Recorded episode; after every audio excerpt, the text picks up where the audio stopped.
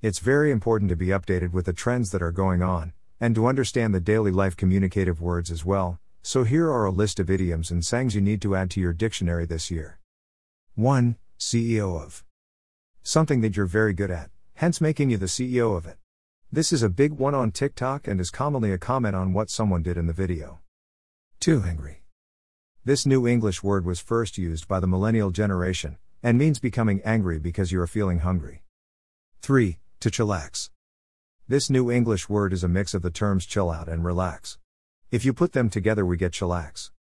4. No biggie. This phrase is used to say that something is not a serious problem. 5. Binge watching. This is when you watch several episodes of a series in quick succession over an extended period of time. 6. Cringe. To feel embarrassed or ashamed about what someone is doing or saying. 7. Froyo. A frozen dessert made with yogurt.